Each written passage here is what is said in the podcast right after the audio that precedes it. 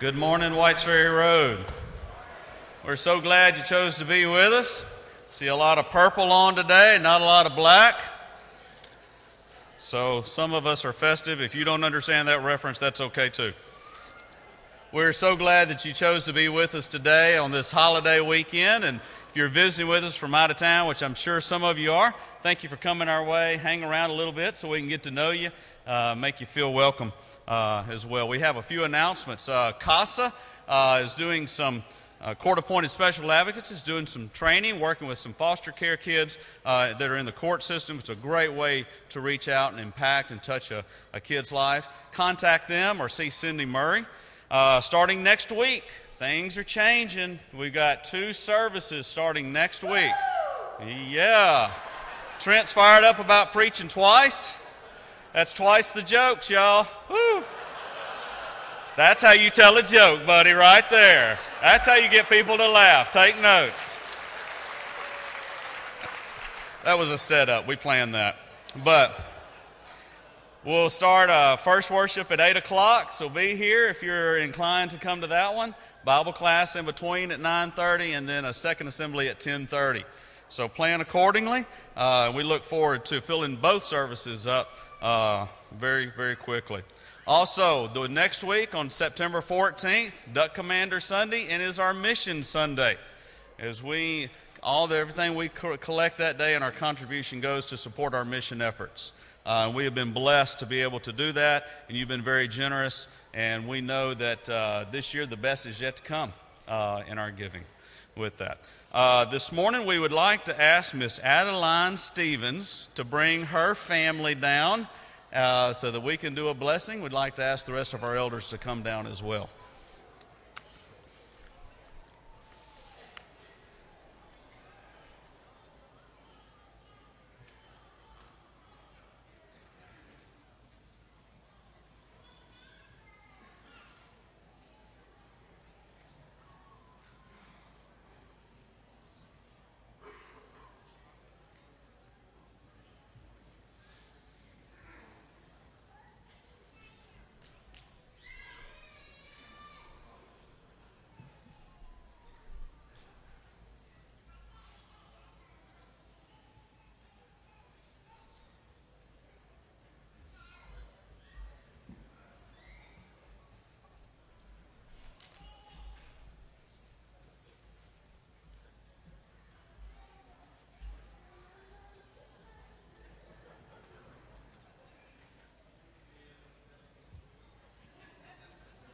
Me on? Hey, here go. these boys, we got uh, all these grandboys, my our grandsons, and now we have a granddaughter. We're sitting there wondering how this is going to work. I think she's going to rule the roost, though, from what I can see. Uh, we're very proud to have Adeline as our grandbaby.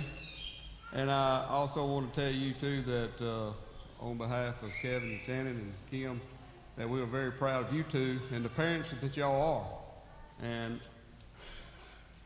on behalf of Whites Ferry Road and the elders, I wanted to present Adeline with her little New Testament Bible. But first off, I want to read you a verse.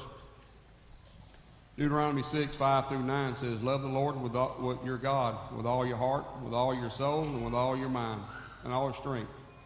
These commandments that I give you today are to be upon your hearts Impress them on your children. Talk about them when you lie, when you lie, when you sit at home and when you or walk, when you walk.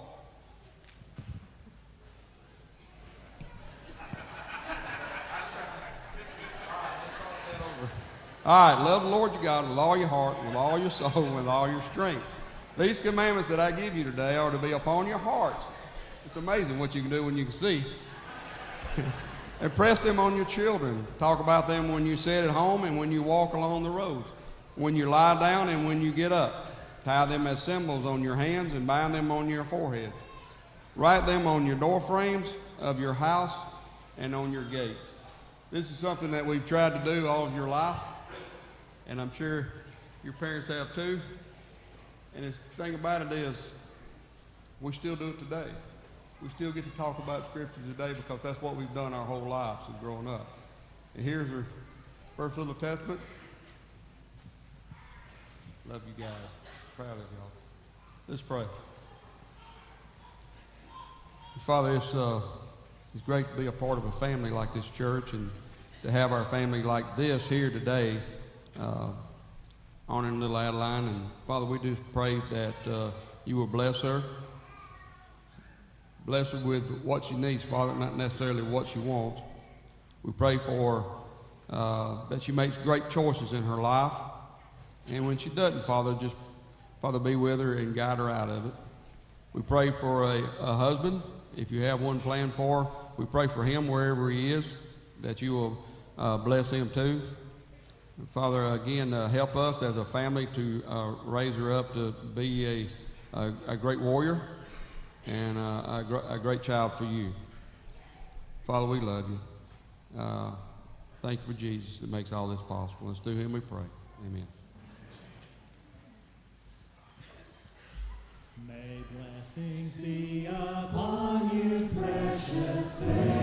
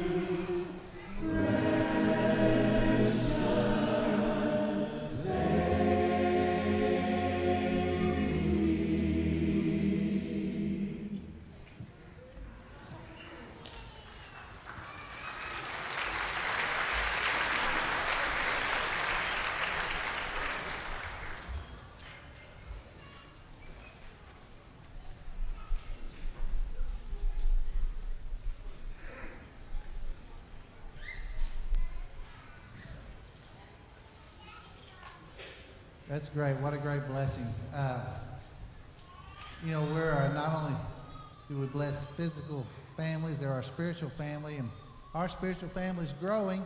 Uh, as we talked about uh, earlier, of course, going to two services next week. But not only that, uh, we are so uh, uh, honored to be part of the work now at university. And so I know we have several of the university folks that are here. They uh, they cut Gordon short today for their service so they could come over here. And uh, so Trent, make it worth their while now, okay? Because Gordon said he had a good, powerful sermon. He was ready to go. Okay. Uh, so, but you know, uh, there's so, I, I'm so excited because at that campus over there, there's so much opportunity. Uh, I forget what is it, 60, 80 different nations that are represented there by students, and uh, an effort there uh, on that campus that could really reach different parts of the world. And uh, uh, it's a great honor and privilege to join uh, uh, the, the folks that have been over at that work at the University Church for so long, doing so many good things. How many of you have been a, a, a part of the Student Center at one time or another over at Look around, several hands. Look at that. Thank you for that University Student Center work. Thank you, and God bless you that have, have kept that thing going year in, year in and year out. And like any church work, just like our work, there are times things go up, there are times, times things come down, and, and uh, works or go like that. But uh, you have uh, stood steadfast there, so many of you there at university, and have, have helped that work. And uh, we are honored uh, to join as brothers and sisters and as churches that now we are one congregation at two locations. And uh, that's a good thing for, that's a good unity thing, isn't it?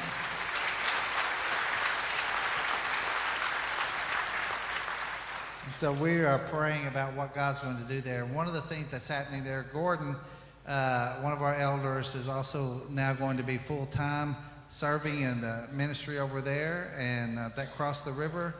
Uh, and we want to ask the Lord to bless him with uh, wisdom and just and pray a blessing over him, like we do any of our starting of our new ministers. And uh, so we want to we want to do that at this time and, and pray for that work. Let's pray. Father, you know better than anyone our hearts. You know our heart for the gospel, and we we want to first of all say thank you for the story of your son, the death, and resurrection.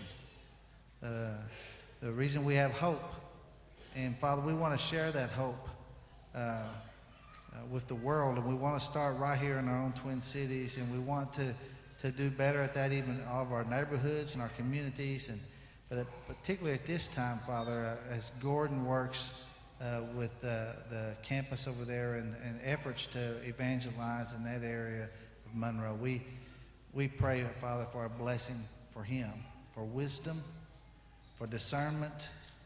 Uh, Father, I know that uh, uh, how you have used him to reach many, many people, and so as well as fathers, the uh, the brothers and sisters that are already so active there now, we ask your blessings upon them.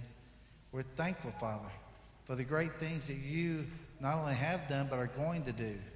Uh, for we do this work of sharing the good news by faith, knowing that you will use it make the most out of it for the kingdom. Uh, thank you, Father, for uh, uh letting us be involved in such great ministry opportunities uh, here in the Twin Cities as well as around the world. Uh, but right now, we ask a great blessing upon the work university and upon Gordon and upon all of our efforts together. In Jesus' name, we pray. Amen.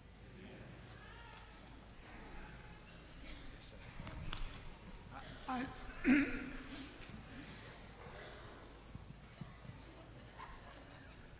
be gentle with me, I'm fragile.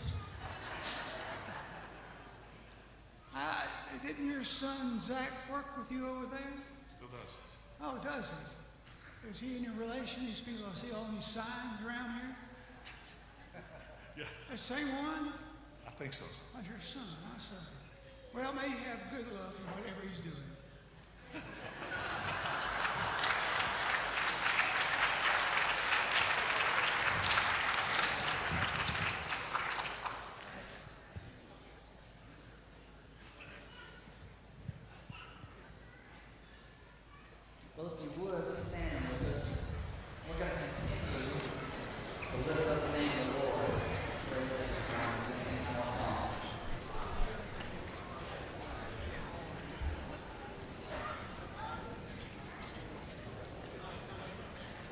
Into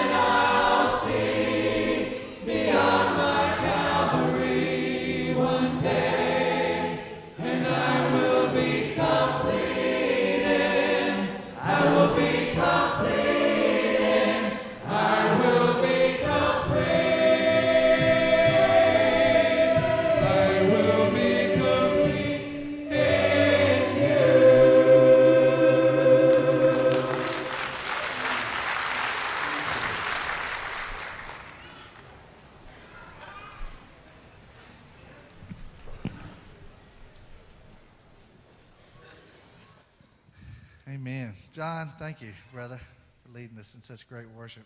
What a blessing. You know, we only thought it was, we just thought it was very appropriate to put our missions moments within our communion time because, uh, well, that's really what brought us all together for our mission, right? Uh, it's not that the church has a mission, God has a mission, and we get to join it and be a part of that to reach out and try to win the world. When we take communion, we're remembering that we're all together because of the death, burial, and resurrection of Jesus. We're, we're thankful, we're celebrating that uh, resurrection, that ascension, the second coming that we're looking forward to. We're doing it with people not only in this room, but all over the world. And we want to reach more and more people with that same message. And so we're reminded every week. I love that we do it weekly. Just reminds us every week of what it is to be such a blessing to be a part of the uh, grace of the gospel of Christ. Uh, one of the couple of the mission things we want to mention this morning. Uh, one is uh, uh, our uh, New Orleans work and our CR work inside. You know, we have Celebrate Recovery inside the prisons here in the state of Louisiana. Randall Greer. Randall, where are you? Raise your hand. If you want to be a part of that, see Randall. He'll work you into that ministry. He's, he's our missionary out there. Uh, and there are a lot of folks that he's with that are sharing the good news. And we, not only that, we've, we've helped uh, in the New Orleans work uh, to uh, start a Celebrate Recovery there uh, in helping uh, and helping a church get off the ground there too. And so we support that area down in New Orleans. We've been involved in that work, you know, ever since Katrina, and so uh, already helped plant one church, getting another one going. So we're excited about that. And so just right here in our own, you know, uh, Jerusalem, so to speak, uh, we go and take the gospel uh, to the world, and we do so because of what we're about to do. Our nourishment, this meal that we take, we get nourishment from, is because of the sacrifice and the love of Jesus Christ. And aren't we grateful? He was willing to go to the cross for us, willing to sacrifice his body so that we could be a body of believers together. And so we remember all that as we take communion. It's a special time for us. Father, we love you. I thank you for this body of believers that meets here and what they mean to me.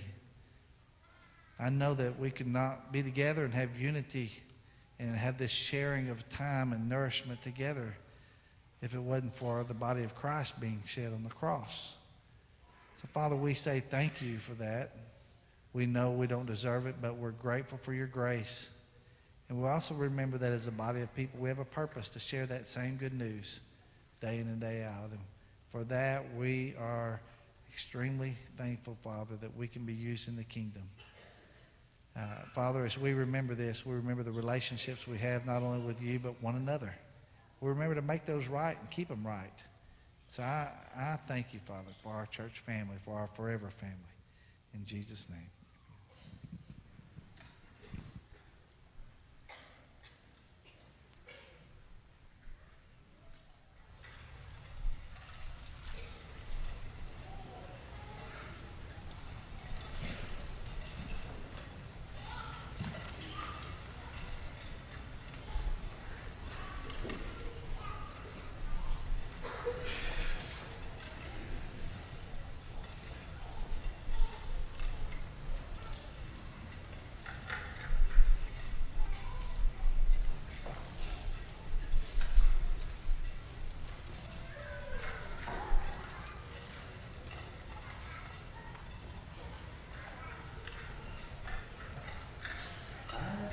Praise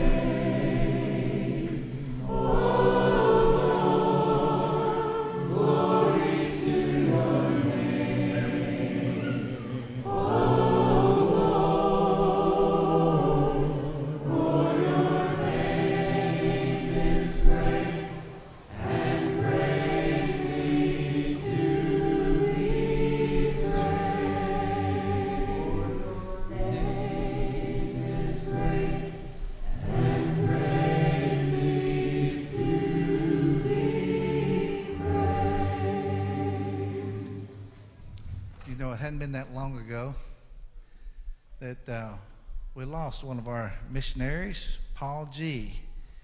Remember, Paul passed away, went on to be with the Lord, and Paul and Ann had worked so many years in Tuba City. And one of the young men that grew up in that church on the reservation that uh, Paul had converted and worked with was Eric Key. And uh, Paul had always hoped that Eric would come back there and work, and and Eric had kind of uh, resisted it. He'd done some work in Italy. He was at, had went through Harding and had done some uh, different kinds of things. And Eric and his wife Tracy, uh, uh as they started praying about the ministry when Paul passed away, and and they started thinking about their own families there, and so uh, they decided that they were going to go back out there and take up that work. I thought, now that's leaving a something. That's leaving a disciple there to keep the work going on. And so this is uh, Eric and Tracy. We're going to uh, get them here one day where you can meet them. I know many of you have not met them. I've met them and visited with them a lot, and uh, they're just doing a great work out there. Uh, it's, they've just kind of rebooted that whole work.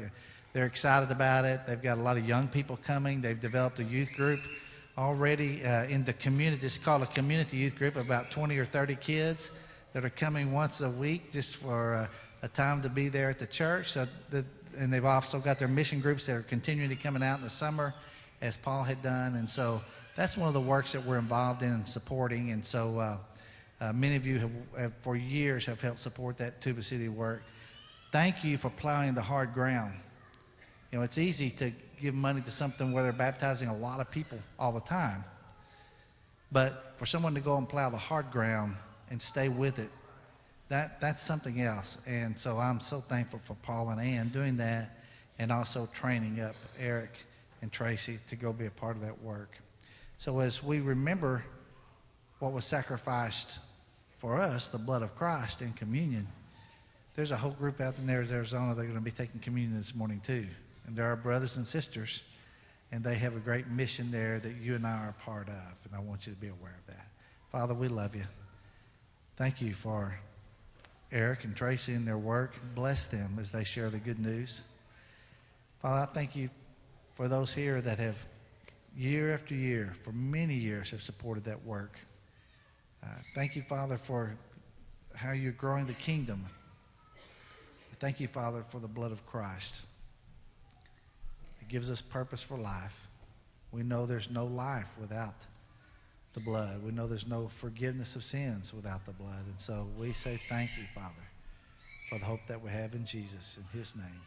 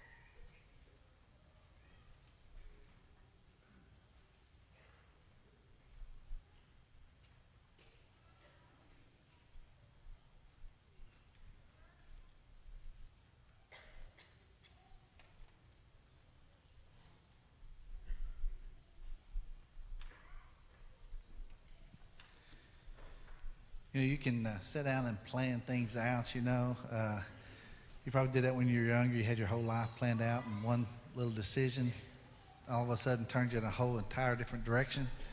Sometimes this is what happens in church work. You know, you have missions planned out or you have things laid out, you know, and then all of a sudden one disaster hits somewhere and you have to respond to it. You know, Katrina hit and we responded, and all of a sudden new opportunities were created and other disasters hit and our relief ministry responds and then other mission opportunities come up out of that. That's kind of what happened, uh, a similar thing in New Jersey when the uh, when the storm hit up there, and all, all, of a sudden we got to be involved in that work, and with Carl Williamson and those guys, and Gordon and Robert and some went up and shared the gospel and taught people how to share the gospel, and David took a youth group uh, up there and visited, and so those kinds of opportunities, uh, you don't plan them, you just be ready with the gospel to respond to them as they happen, and really that's sometimes that's some of the best works we're involved in simply because our hearts are open to respond to what's going on. And that's what happened in the New Jersey relief effort. And so uh, we're still getting exciting reports about the church growth there and the things that are taking place uh, because uh, all of a sudden relief responded in an area that wasn't really very open. But now they're finding a lot of people, you know, that are searching for God. And so what a great blessing.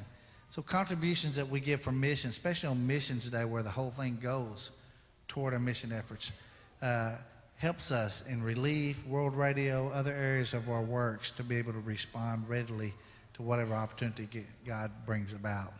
And it's always an adventure, and it sends us halfway around the world many times, and yet uh, we get to be a part of so many uh, good brothers and sisters in their lives in this work thing called missions. Let's pray. Father, we're thankful for how you've blessed us financially. Uh, way more than that, we're thankful for the blessing of the gospel and that it ties us with people all over the world, all over the United States. Uh, opportunities that come sometimes out of terrible situations, such as the disasters that happen. And, and yet there are doors that are open there, Father, that may not be open any other way. We have opportunity uh, to use the funds that you give us and the materials that we have and to be ready and to make uh, to make a move for the good news, to see that people hear about Jesus. Father, I'm thankful for the unselfishness of our church family.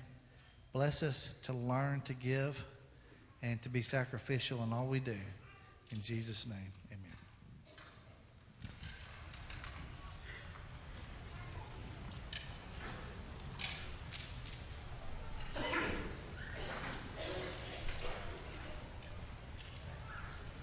아.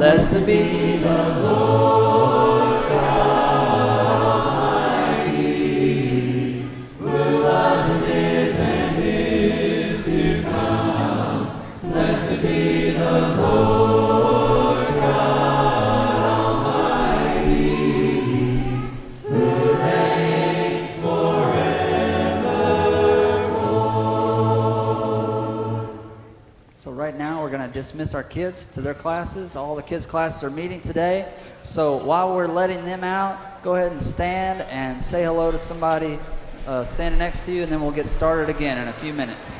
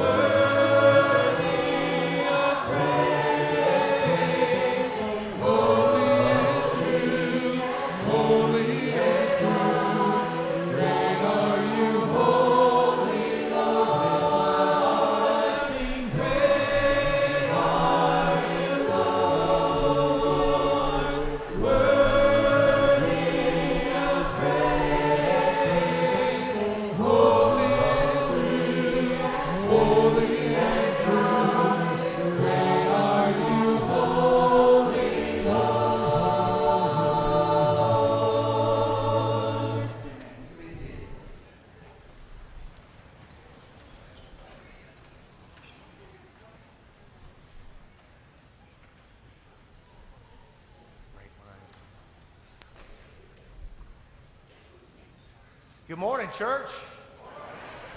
Say a couple of things to you this morning before we get started. First, big round of applause for the LSU Tigers. We got any Tigers fans out there? Come on, come on. Some of my peeps out there. I don't normally watch football. I caught like the most vital four minutes of the game, and now I'm kind of a Tigers fan all of a sudden. So coming back from behind is my kind of a deal. Uh, the second thing is, you know, I did call out when David was talking about going to two services.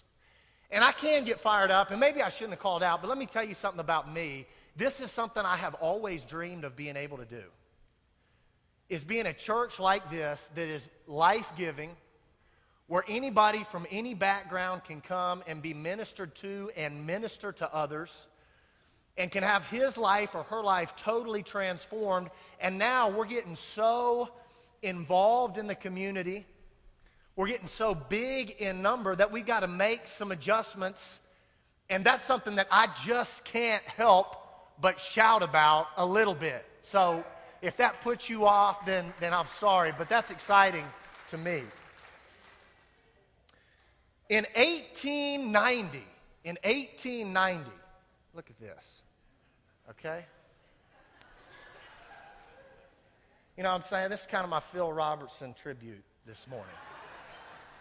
In 1890, George Stratton was a psychologist uh, interested in researching the adaptability of the human brain.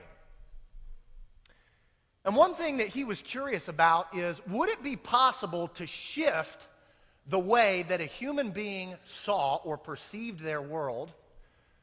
And if you could shift it, how long would it take for the brain to adapt the field of vision back to what we would normally see without glasses on that changed our field of vision.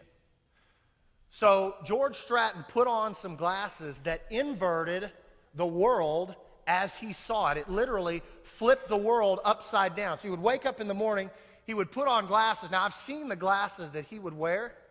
They're not as cool as these, they look more like Gordon Dashers, okay? That's a, that's a closer picture to what they look like, okay? So he would put on these not so cool looking glasses, but wearable, and it would invert his field of vision.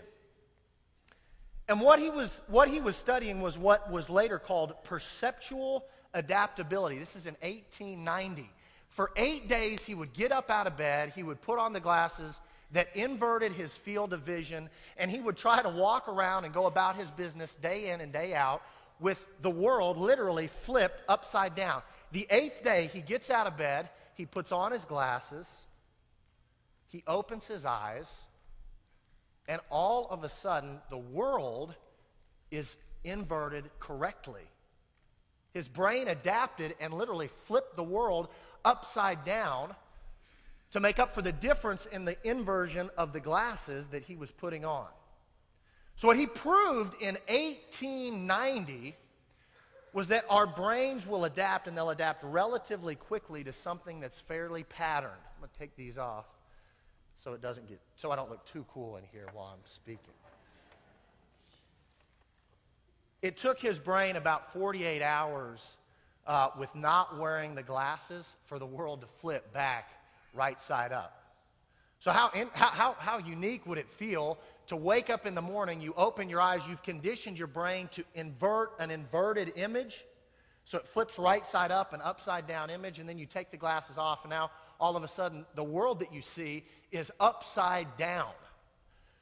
48 hours later, like I said, his brain readapts to its normal setting, and now he can see the world right side up without wearing his glasses. So I think some of us, when we are converted into Christ, when we're immersed into the Lord Jesus Christ, for us, that's an upside down inversion of our whole reality kind of experience.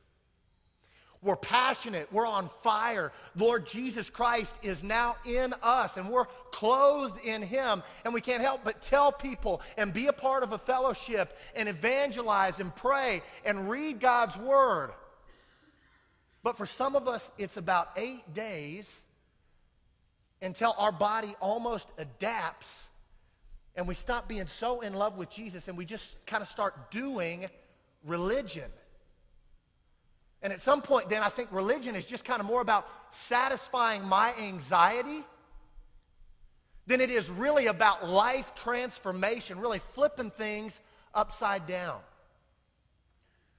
And so we're at that point as a church where we got to grow and we got to do some creative things and we got to push past the, the grown zone into the growth zone and do some things to fill these seats with people who have yet to obey the gospel. And so maybe in some senses we've got to flip upside down the way we do religion right here at home. Well, in Acts chapter 17, I'm going to read verses 1 through verses 7. Paul and Silas were going around their part of the world, and they were spreading the news about Jesus Christ. I'm going to pick up this story in Acts chapter 17, starting in verse 1. Now, when they had passed through Amphipolis and Apollonia, they came to Thessalonica, where there was a synagogue of the Jews. And Paul went in, as was his custom, and on three Sabbath days he reasoned with them from the Scriptures, explaining and proving that it was necessary for the Christ to suffer and to raise from the dead, and saying, This Jesus, who I proclaim to you, is the Christ. And some of them were persuaded to join Paul and Silas, as did a great many of the devout Greeks and not a few of the leading women. But the Jews were jealous. And taking some wicked men of the rabble, they formed a mob, set the city in an uproar, and attacked the house of Jason, seeking to bring them out to the crowd. When they could not find them, they dragged Jason and some of the brothers before the city, before the city authorities, shouting, these men have turned the world upside down and have come here also. Jason has received them, and they are all acting against the decrees of Caesar, saying that there is another king, King Jesus. And so this morning, I want to make a case to you that, that in the same way Paul and Barnabas and Silas were going around speaking truth, a new, authentic truth to the religious leaders around them, that it literally did flip upside down. It shifted completely the teachings of religion at that moment in time. And it was more, what, what was so inverted about the teachings of Paul, Silas, and Barnabas, and really what was so radical about the teachings of the Lord Jesus Christ, is that for, for them, upside down really was about inside out change. And the religious leaders of Jesus' day were all about outside in. And so we got to invert our religion sometimes upside down to get it inside out, which is the right way to do religion, to be a Christian, to be a disciple of the Lord Jesus Christ. That way, our priorities are right side up. So, what was it really that was upside down? It's right here in the text in Acts chapter 7, verse 1. The, the, Paul is speaking in a synagogue for three weeks, and the first thing he's talking about is the passion of Christ. To flip it upside down, he's talking about the passion of Christ. What do I mean when I say the passion of the Lord Jesus Christ? His suffering and his resurrection. That's what I mean. So Paul's going around and, say, and saying this, and it's right here in the text in Acts chapter 7. He says, Hey, the Lord Jesus Christ had to suffer and he had to die. Now, why did the Lord Jesus Christ have to suffer, and how was this so inverted or so upside down from what the religious leaders were practicing at that time? We find in the book of Hebrews, chapter 9 and verse 22 without the shedding of blood, church, there can be no forgiveness for sin. This is as much of a natural law as is gravity, as is photosynthesis, as is breathing. You have to have the shedding of blood for remission of sins. And the Lord God, in His plan, knew that it would take His most precious Son's blood to be the sacrifice once and for all that could atone for the sin of every man. No more would the Jews need to take a lamb from outside the town and walk in to the, to the synagogue and make sacrifice. Because the Lord Jesus Christ's blood is sufficient to erase any sin and completely atone for it in any life. And so, what else was so inverted is that Paul and Silas were saying, hey, listen, not only did the Lord Jesus Christ have to suffer and die and shed blood for our forgiveness, but he also had to be resurrected because it takes an anointed priest to apply the blood sacrifice to the life of a Christian. And so in 1 Timothy chapter 2, we hear the words of Paul say, There is one God and one mediator between God and man, the man, Jesus Christ. So it was necessary for Christ to suffer, and it was also necessary for him to be resurrected. We need blood and we need a mediator. And so all of a sudden, the whole Pharisee system of religion was flipped upside down. No more did they have a religious elite at the top, but anybody could come. And this is the persuasion of Christ.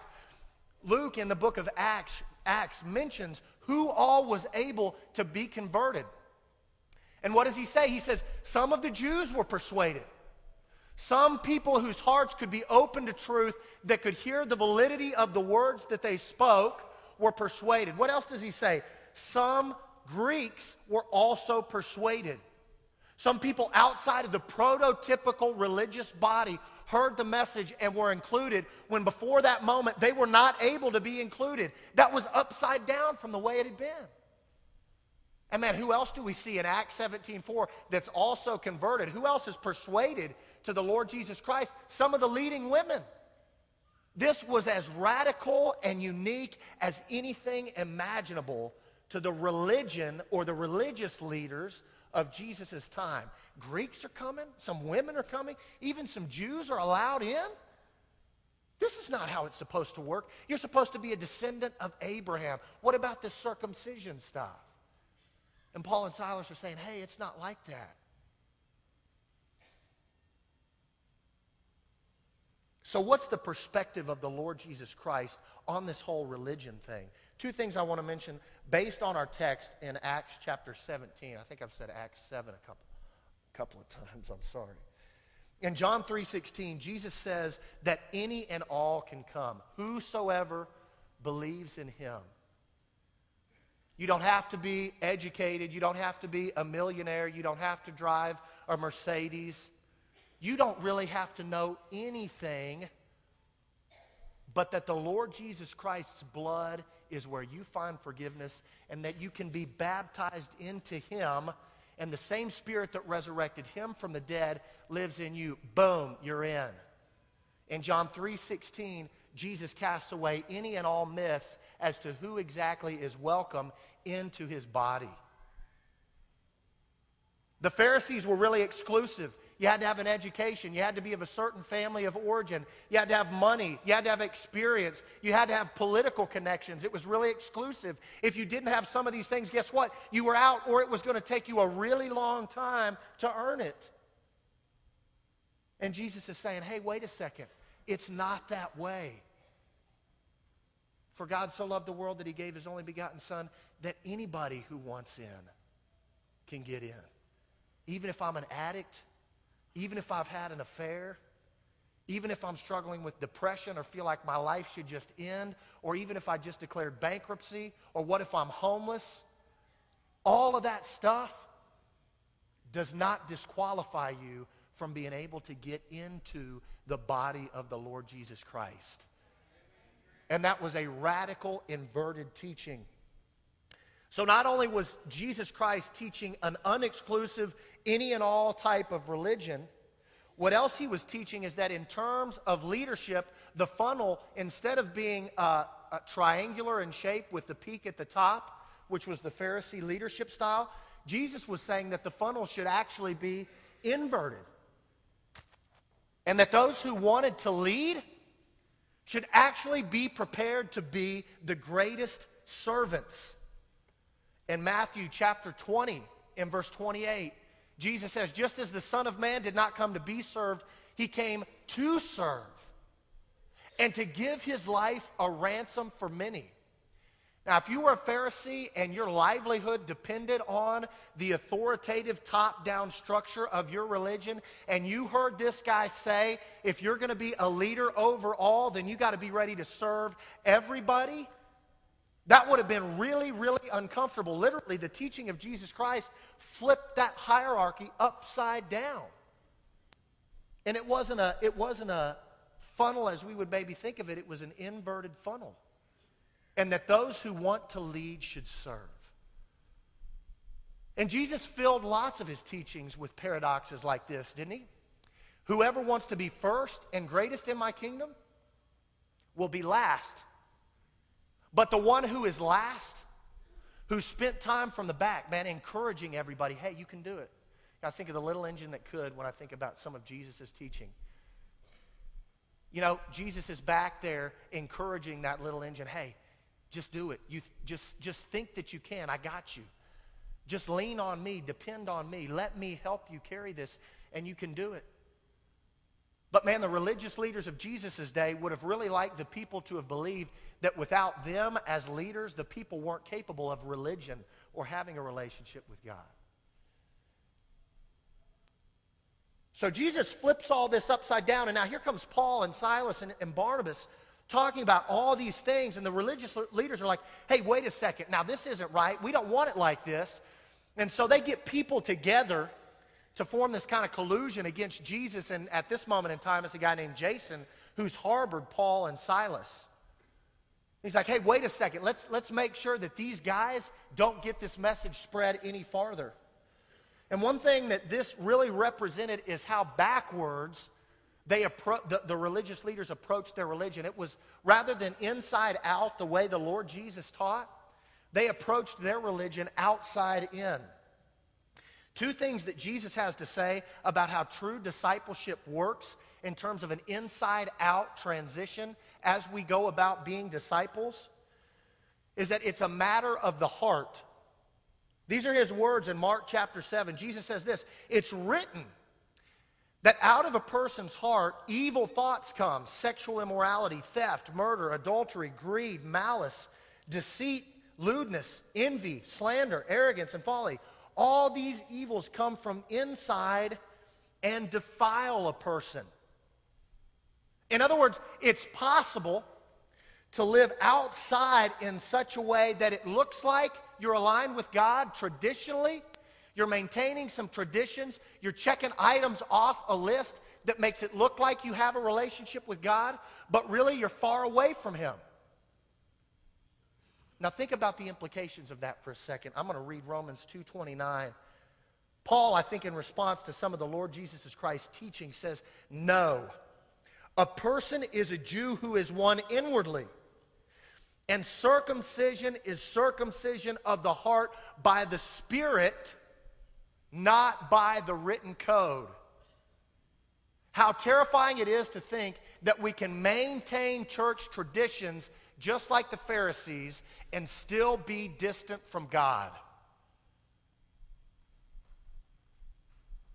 And I think the reason why lots of us play that game of tradition maintenance and heart distance from God is because to really be close to God, to really fellowship with Him and connect to community, you got to do something that most of us are utterly terrified of doing. You got to get vulnerable.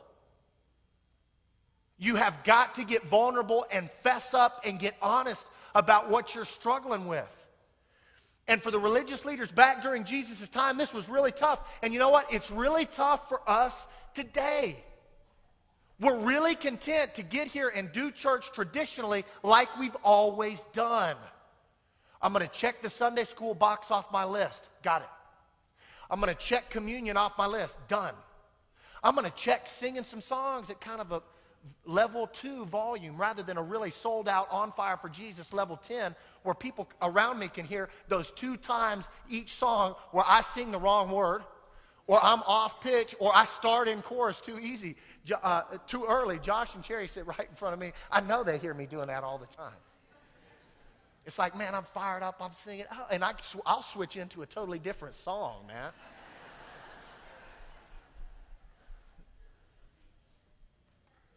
And that is hard for me Because, you know, number one, I feel kind of foolish, right? Like, I ought to know this. But I think the other reason is because I've been so indoctrinated to compare myself to everybody else. And that's what really keeps us from being vulnerable. That's what really makes it difficult to get honest and open about what's going on with us. Jesus says this to the religious leaders of his day, Matthew 23, 27. Woe to you, teachers of the law and Pharisees, you hypocrites!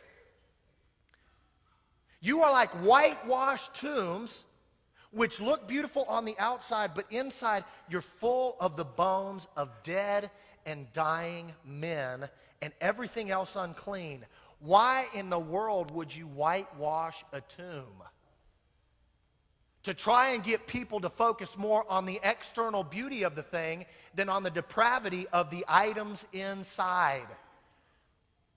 And this is the, the way we whitewash our tombs and our life church is doing the religious checklist thing.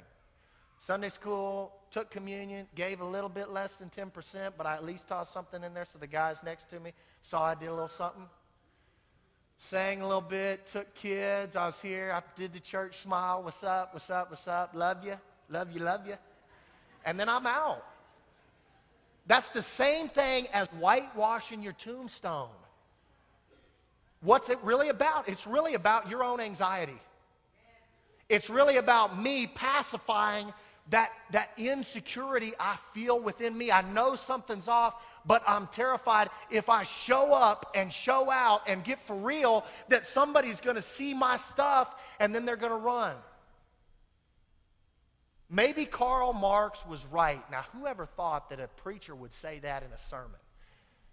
Karl Marx said religion is the opium of the people. Now, he was talking about this, I think, at least scholars think, a little bit differently than the way I'm applying it. So if you're a Marx uh, scholar, uh, we can talk afterwards. I, I know what he meant, but I'm going to use this the way I, I think it's helpful.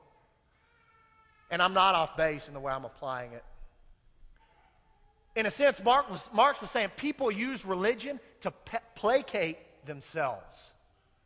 They show up, they check things off a box, and it makes them feel a little bit better because they check the boxes off. But there's no authentic inside out life change.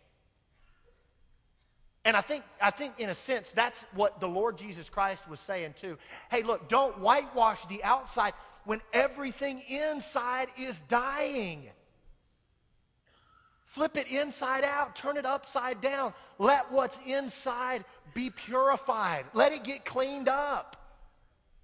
And if you'll do that, you'll experience the type of relationship with God you were designed for, man. Exceedingly abundantly above what your wildest dreams could even imagine. And I got a really crazy imagination. I'm from Kansas. People from Kansas are crazy. We, we like the Chiefs and the Royals. That's craziness. Let me just tell you this, church. Uh, Jesus' purpose for religion is not peace, but possession. Jesus' purpose for religion is not peace, but possession. I think I got Matthew 10 34 up here. Listen to this. Don't suppose that I have come to bring peace to this earth. Hey, Jesus, what? Prince of Peace, Lord of Lords, King of Kings, do what? What did you say about peace there, Jesus? Do not suppose that I came to bring peace. I didn't come to bring peace, but I came to bring a vase of flowers. Maybe you say vase if you're real refined.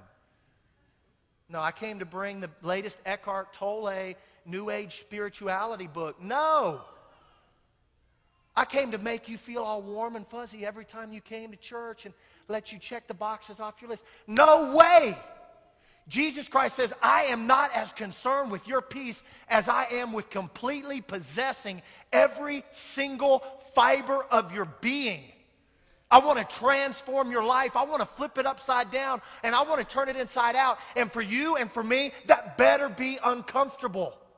That better push us past. So the comfort zone is right here. This is where most of us stay. This mic is The grown zone is past the comfort zone. It's big and we're groaning. Oh man, I don't want to do this. Do I have to do that? I got to talk to this person. I got to go here. I got to do this. And then you get to the growth zone after the growth zone. And that is where Jesus wants you to live, man.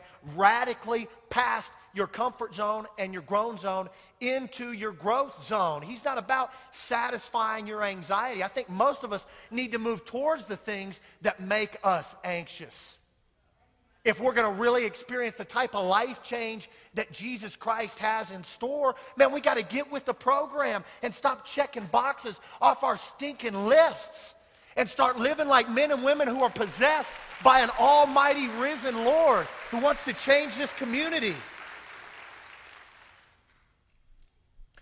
Maybe I should put these back on and tone down a little bit. So the teachings of the Lord Jesus Christ flipped religion upside down because it was really about an inside out kind of a, kind of a discipleship. And the discipleship of Jesus' day was all about outside in, and Jesus is saying, Man, no way. And when you get flipped upside down and inside out by the Lord Jesus Christ, your priorities are all of a sudden right side up. All of a sudden, life makes sense all of a sudden you realize the purpose for which you've been born, which is to fall madly in love with the Savior who even loves you more madly than you love Him. I had the chance just in talking about priorities to go hunting with some guys, Bob, Grant, and Wes. Wes took off in one direction, uh, Bob and Grant took off in another. I was in my sweet spot. Heard a gun go off. I run to the rendezvous point, ready to see who shot what. Wes comes up. He's like, no, it wasn't me. Grant comes up, young guy about 20. He's, he's carrying, he's dragging like a 600 point buck. I mean, this thing was like the thing of fables, man. It was like mythological. And he's dragging it, you know, sucking air. And I'm like, dude, where's Bob? And he's like, oh, I think he may have had a stroke. He's back there. I had to, I had to decide between him and this deer, and I chose a deer. And I'm thinking to myself, dude, priorities, man. Get the guy, not the deer. Or there, or there was this guy who was uh, at the Super Bowl. He was at the Super Bowl. And he sees a lady in front of him, and right next to her is a vacant seat. He's like, ma'am, you got a vacant seat next to you. Is this seat for your husband? Is he here? And she said, no. You know, we bought these tickets, and then he passed away. And the guy's like, well, ma'am, could, you know, wasn't there somebody, you know, from the family that would have liked to have you know, taken his place next to you at, at the game? And, and she said, Yeah, I, I had a couple of takers, but they decided to go to his funeral today instead.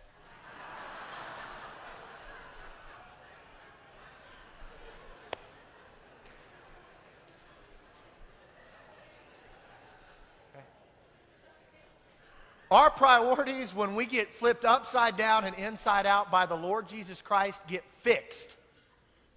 They get fixed.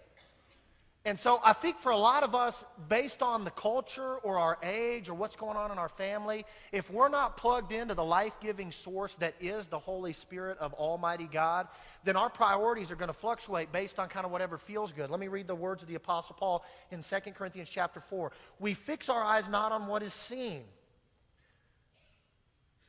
but instead on what is unseen, since what is seen is temporary, but what is unseen is eternal. I could have gone back to the teachings of the Lord Jesus Christ, which are essentially a reiteration on this theme kind of over and over and over again.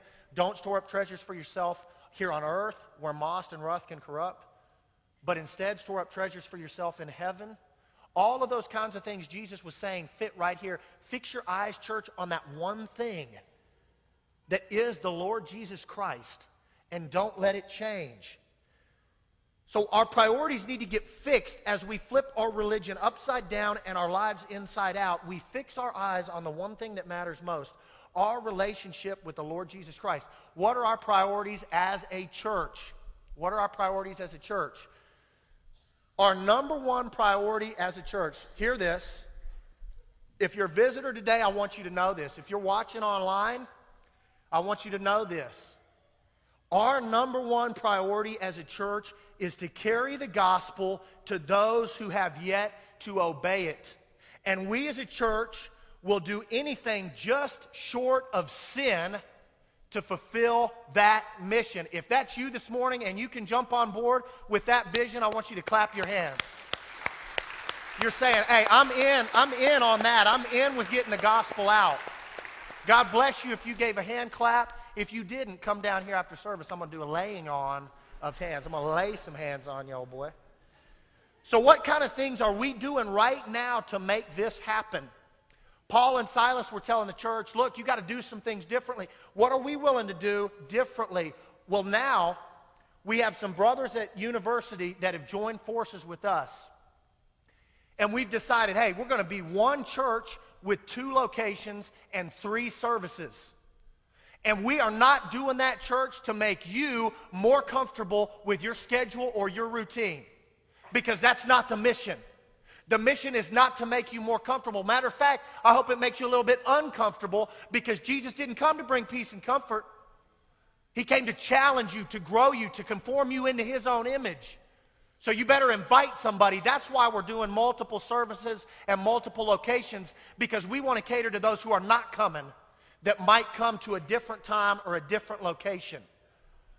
What else we're doing is expanding our parking lot. Man, how cool. Lord, thank you so much that I get to be at a place where we got to add more parking. Every time I drive by and see those guys, I'm like, man, God, you are so awesome that we got to add parking when so many churches are, are their parking lots are just shrinking down. And there's always a front row spot to park. That ain't us, and I'm glad it's not. And if that makes you uncomfortable, awesome, you're growing. When are our services? We're going to have an 8 o'clock here. That's one of our services at our WFR campus. We're going to have a 9 o'clock at our university campus. And we're going to have a 1030 here. You can catch my humor at least twice on most Sundays. So some of that is for your comfort, all right? The church was like, God, we got to make it easy on these guys. So those are the things we're doing as a church, and as a church and as leadership, we're trying to set some example. We're doing some things differently. We're combining with other uh, fellowships and adding locations and adding services. Please, in your own individual lives, do something differently. What should your priority be as individuals? I think three. First, evangelize. I'm almost done. 80% of people converted says that those converted were taught by a close friend or relative.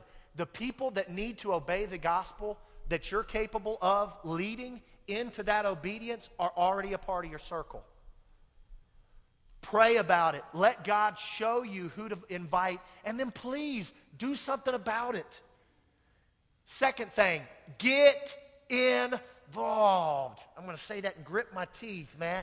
Get involved. This will not happen the way God wants it to if you're not participating. We need you. Everybody. It doesn't matter your background, it doesn't matter your experience. You're qualified because the resurrection, the same spirit that resurrected Jesus from the dead is in you, and that's, that's all you need. Some things you can do parking lot attendant, door greeter, Sunday school. If Tara Troll was in here, I'd ask her to raise her hand, but I don't know if she's in here. She's probably doing work. She's over here. Tara, you rock, and you set up a booth back there that is so decorated and awesome. Whoever set it up, it's just phenomenal. You can go sign up. We have made it easy for you to go sign up to help out with kids in two separate services. We need that. We need people praying for, this, for these services. We need people cleaning. We need people just smiling and being polite. Something you can do. There is something you can do to get involved. Do it. Get uncomfortable and make it happen. If you can't preach or sing, you can shake a hand and smile. Do that. I'm going to wrap up. Here's what I want to say it's Labor Day weekend. Thank you guys for coming to church on Labor Day weekend. Man, God bless y'all. This is a day where we celebrate the tirelessness of the greatest workforce on the planet that built the greatest nation on the planet. And it's some of that same level of effort that the Lord Jesus Christ is asking us to adhere to in terms of how we go about building an even greater kingdom, the kingdom of our Lord Jesus. He says this in Luke chapter 9 Deny yourself, church Take up your cross daily and follow me. So, to do that, what do you got to do? First, you got to flip religion upside down and not make it about comfort or peace, but about possession. Second, you got to transform or allow Jesus to transform your life from the inside out. Don't be a whitewashed tomb, be a transformed Christian. And the third thing you got to do is you got to set your priorities right side up. Get involved, live like you mean it, remain steadfast and full of joy. Then you will find peace in the midst of whatever's going on and a hope that's not reliant or dependent upon your situation. I'm going to close in prayer. When I wrap up, our, our worship team is going to sing a song, and I invite you to come forward with whatever needs you've got. Do you need to be baptized into Christ? Is there a heavy burden on your heart that you need someone to pray for? Are you going to do something big in ministry that you want our fellowship to bless you for? Whatever the need is, after I finish in prayer and our worship team sings, take this opportunity to come forward this morning. Precious Heavenly Father, thank you so much for sending Jesus to transform us, to flip our religion upside down and turn our lives inside out so that our world finally can exist right side up. Bless this congregation and everybody that they interact with this week. Bless us as a church as we go about trying to do what we feel and know you've led us to do. God, I ask that all lives be changed and all hearts be drawn closer to you in the name of Jesus. Amen. We fall down, we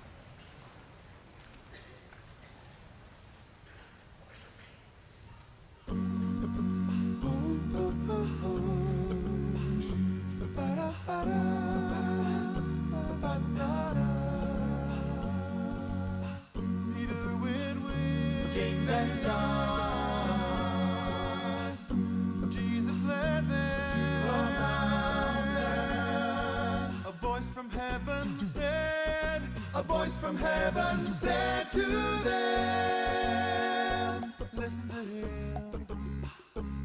You better listen to him. Listen to him. His shining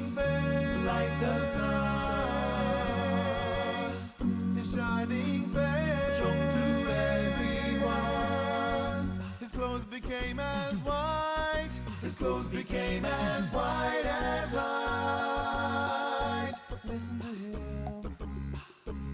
You gotta listen to him. Listen to him. Oh, oh, oh, oh listen to him. Listen to him. Moses and Elijah talking there with Jesus. A cloud enveloped them. Terry disciples face down to the ground. Looked up, and the only one they found was Jesus. Glorified. Glorified.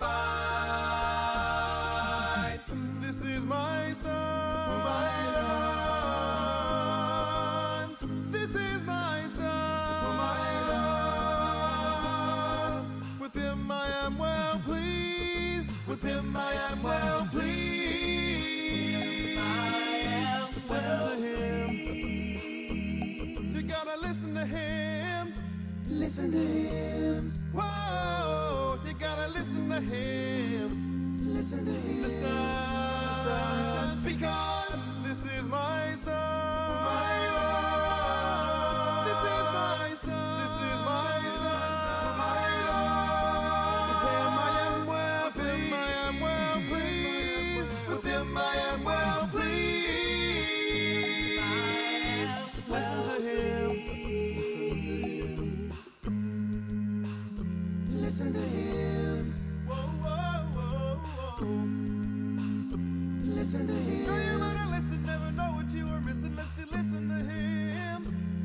destiny.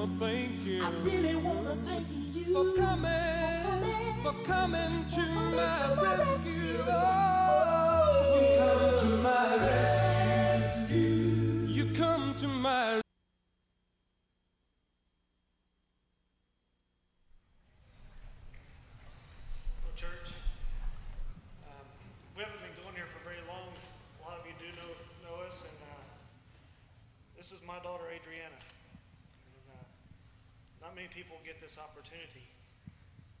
But I'm going to ask you a very important question, Adriana. Who's going to be the Lord of your life? Jesus Christ.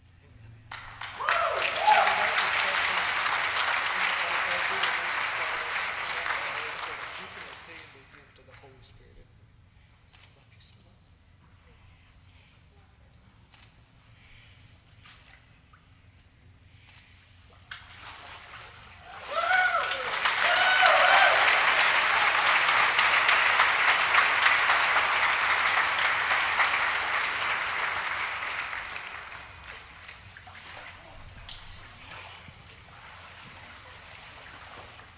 Brian, you fixing to get a big family uh, for eternal life to be viewed as holy and perfect. And uh, man, we're a work in progress. Uh, it's transformed lives. I'm going to ask you today, who's going to be the Lord of your life from this day forward? Jesus Christ. Amen.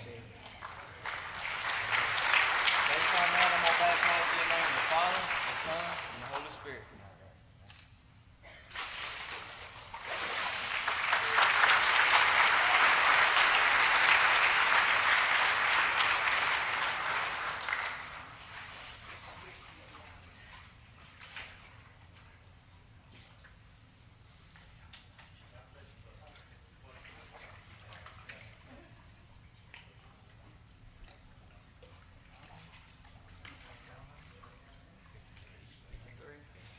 This is a 53 year old brand new baby. Like the story on the vineyard, it doesn't matter if you get in early or late, we all get the prize, and that's, uh, that's changed life and life to the fullest. I'm going to ask you in front of your family today who's going to be the Lord of your life from this day forward? Jesus Christ. Amen. I baptize you in the name of the Father, and the Son, and the Holy Spirit for the forgiveness of your sins.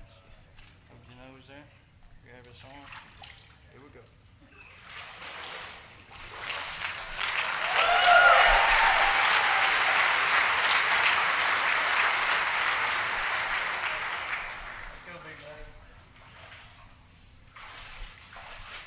This guy here, about three months ago, he said, Lord, I need to be around somebody that can help me change. About three weeks of heavy fellowship and frogging and fishing and diving out of the boat, uh, he's seen something different, something new. And, uh, bro, I love you. And uh, this is transformed lives right here. Who's going to be the Lord of your life from this day forward? Jesus Christ. Lord, baptize you in the name of the Father, the Son, the Holy Spirit for the forgiveness of your sins. And it's not a coincidence you're here. I love you.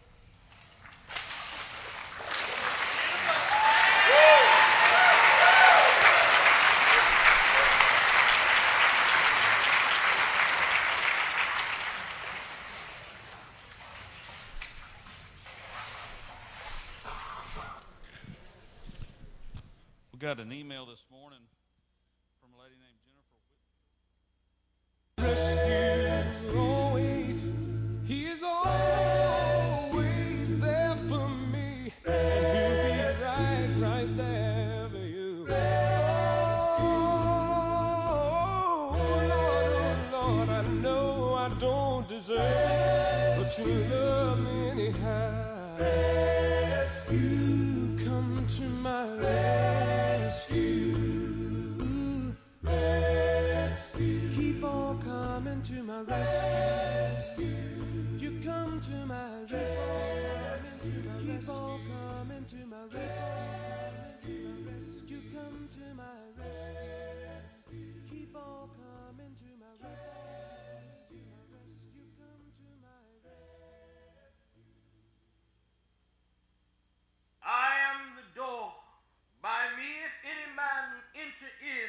shall be safe and shall go in and out and find pasture. The thief cometh not but for to steal and to kill and to destroy. But I am come that they might have life and that they might have it more abundantly. Restless folks live restless lives, but the Father hears their cries. He can feel the sorrow they feel. Jesus came to empathize more than you can realize, offering a life that is real. Since He came to give us, life, there's been nothing like this. I'm complete within His life. Such a source of healing, simple truth revealing. There's no other feeling like. Since He came to give us, there's been nothing like this. Incomplete within His life. Such a source of healing, simple truth revealing. There's no other feeling like.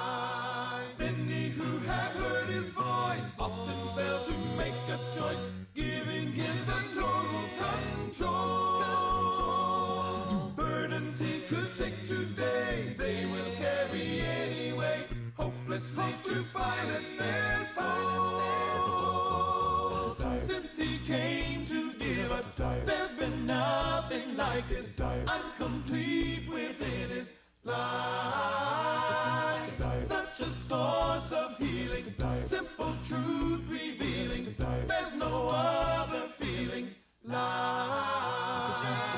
Since He came to give us, there's been nothing like this. Incomplete within Life. Such a source of healing, simple truth revealing. There's no other feeling like. Giving us life, His life. There's no other life. He's giving us life. Giving us Giving us life. Oh yes, He's giving us life. There's no other life. He's giving us life.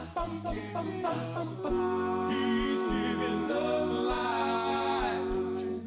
There's no need for living down when there's happy life around? Look at what the Master has done.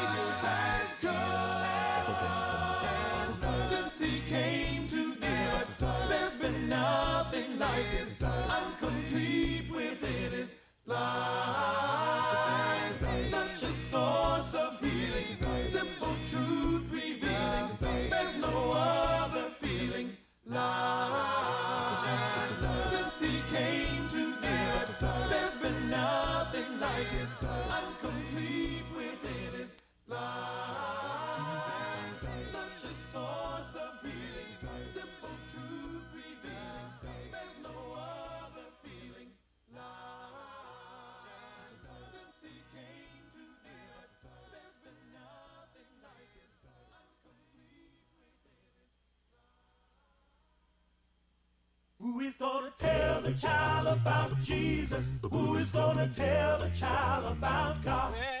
Well, I believe, I believe it's my responsibility to tell the child about God. See that child standing on the corner, wondering which way to go. Should he go left or should he go right? I believe the child really ought to know now. Who is gonna tell the child about Jesus? Who is gonna tell the child about God? Who's going to tell Well, I believe, I believe it's my responsibility to tell the child about God. Oh, see that child? His life is a mess. I do wonder what's inside of his head. I've got to tell you all if someone doesn't tell him about the love of the Lord, you know he's gonna wind up dead. Who is gonna tell the child about Jesus? Who is gonna tell the child about God? Mm-hmm. Well, I believe, I believe it's my responsibility to tell the child about God. Don't you know who is gonna tell the child about Jesus? Who is gonna tell the child about God?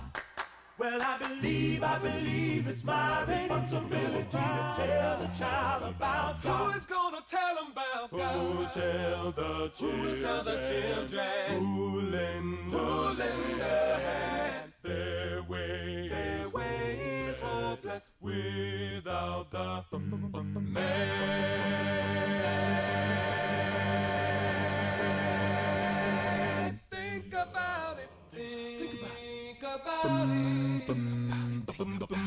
Can't you see that boy hanging in the streets? He's trying to do the best he can. But if he only knew he had a father who cared, who cared to be a better man. Who is gonna tell the child about Jesus? Who is gonna tell the child about God? Well, I believe, I believe it's my responsibility to tell the child about God. Who is gonna tell the child about Jesus? Who is gonna tell the child about God? Who's going to tell? Well, I believe, I believe it's my responsibility to tell the child about God. Who's gonna tell? Who is gonna tell the child about Jesus? Who is gonna tell the child about God?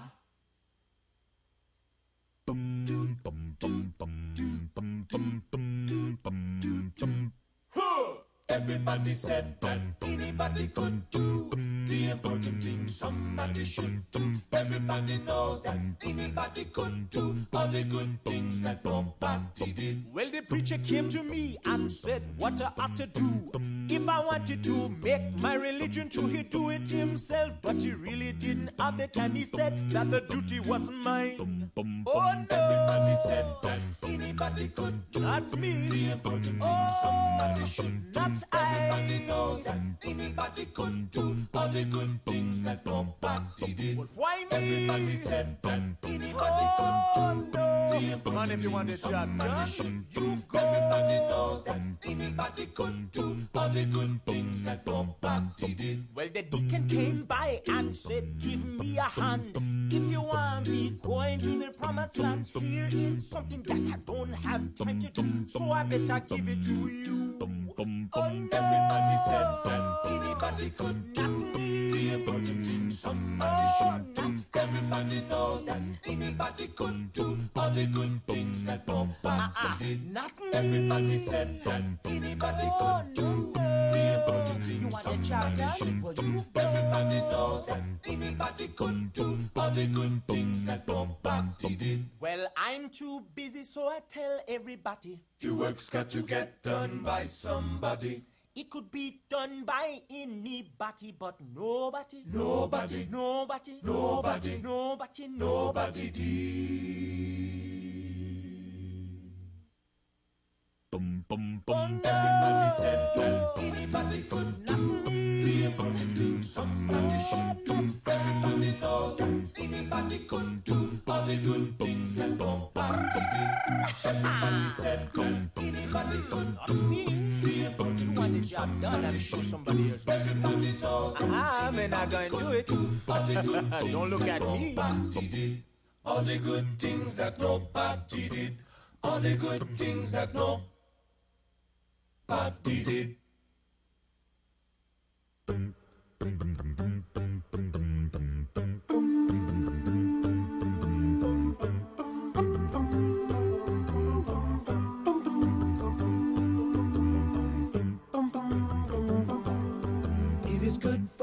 to be here. Praise the Lord.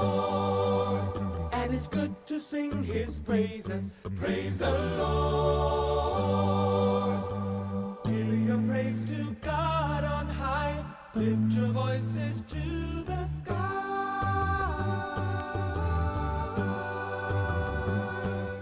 It is good to be with brothers in his church. And it's good to build up others in his church. There's no greater joy to be part of Jesus' family. Uh, we're going to close. close now with a prayer and uh, pray that you enjoy your holiday weekend uh, tonight and tomorrow and uh, plug in. We're going to offer a prayer to close and also going to mention a couple of other folks here in our prayer. Father, we thank you so much for your grace, your mercy that you show in so many ways. And I pray as we walk on this earth with you, that as Trent said, that we are uh, consumed by you, that we are conquered by you, and that you transform, that we allow you to transform every part, every fiber of our being. We want to lay before you a couple of folks now. Uh, Ken Gidry, who's really struggling with some knee issues. I pray for relief and some healing and peace there. And also in a, a, a very uh, tragic loss here with uh, Doug Poncell.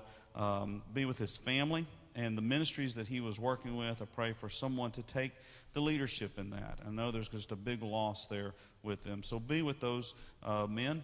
And Father, there's a lot of unspoken, a lot of unsaid things. And I pray that, uh, of course, we don't inform you of anything. Uh, we ask by faith that your power and your spirit be, be among them and work in them, and they see you more and more every day. That is our prayer.